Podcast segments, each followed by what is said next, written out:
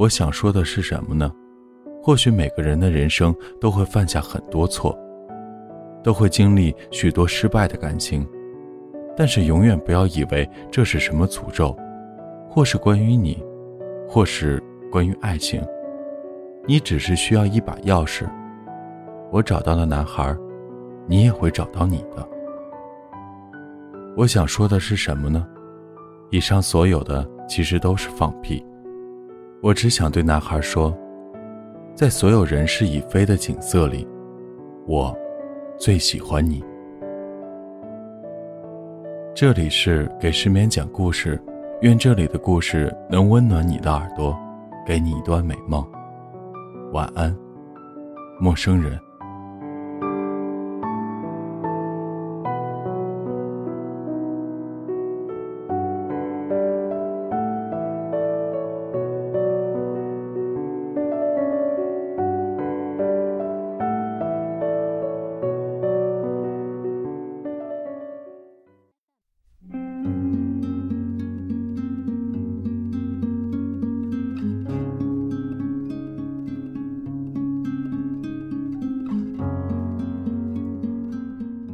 喜欢，张悬。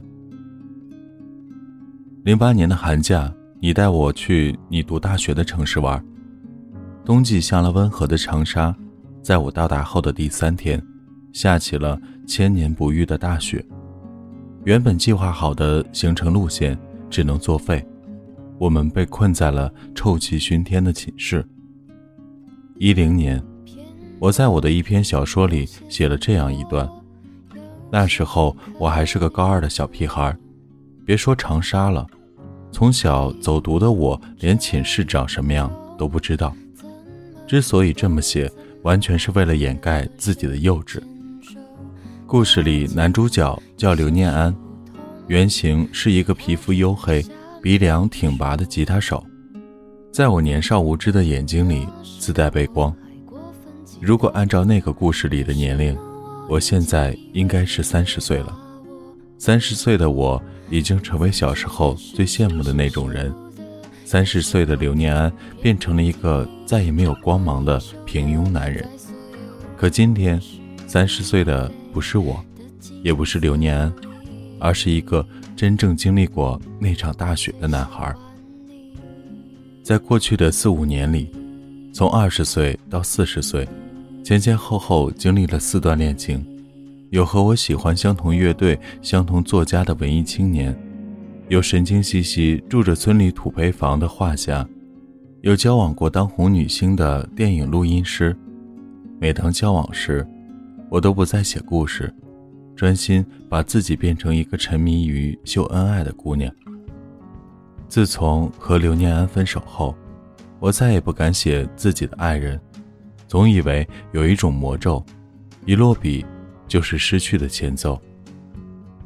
可该失去的终归还是会失去的，没有一段恋情有美好的结局，最终他们都成为了我笔下的男主角。但如果不是这样，我也不会遇见男孩。遇见男孩是在录音师突然消失后，因为工作上的事有求于他，终于加了他的微信。大概是他嘴巴毒，我天生是受虐狂，认识后便没日没夜地聊了起来。现在想想，那时的自己真是很烦，絮絮叨叨地说了自己颠沛流离的感情生活，灌输给他自己各种负能量的人生观。好在他并没有因此觉得我是个怪胎。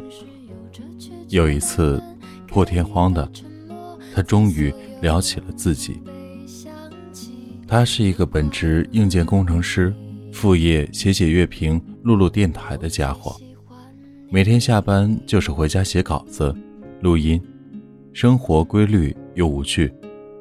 他的电台已经成立五年了，十几个人的团队，和他们一样的公司，早已融资上千万了，可他们所有人都在义务劳动，团队的所有收入都用在了资助贫困学生上。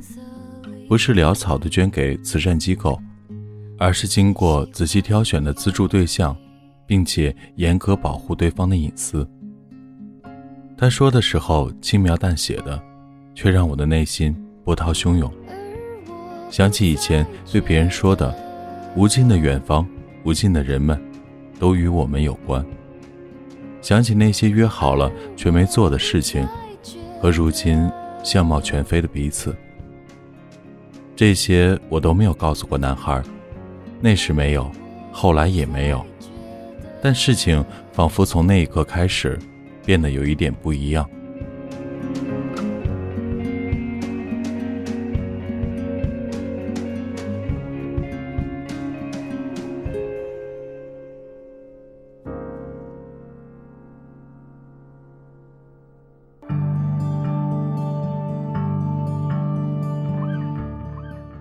今年的春节我过得特别不好，录音师失踪了，生命里很重要的一位亲人又刚刚离世。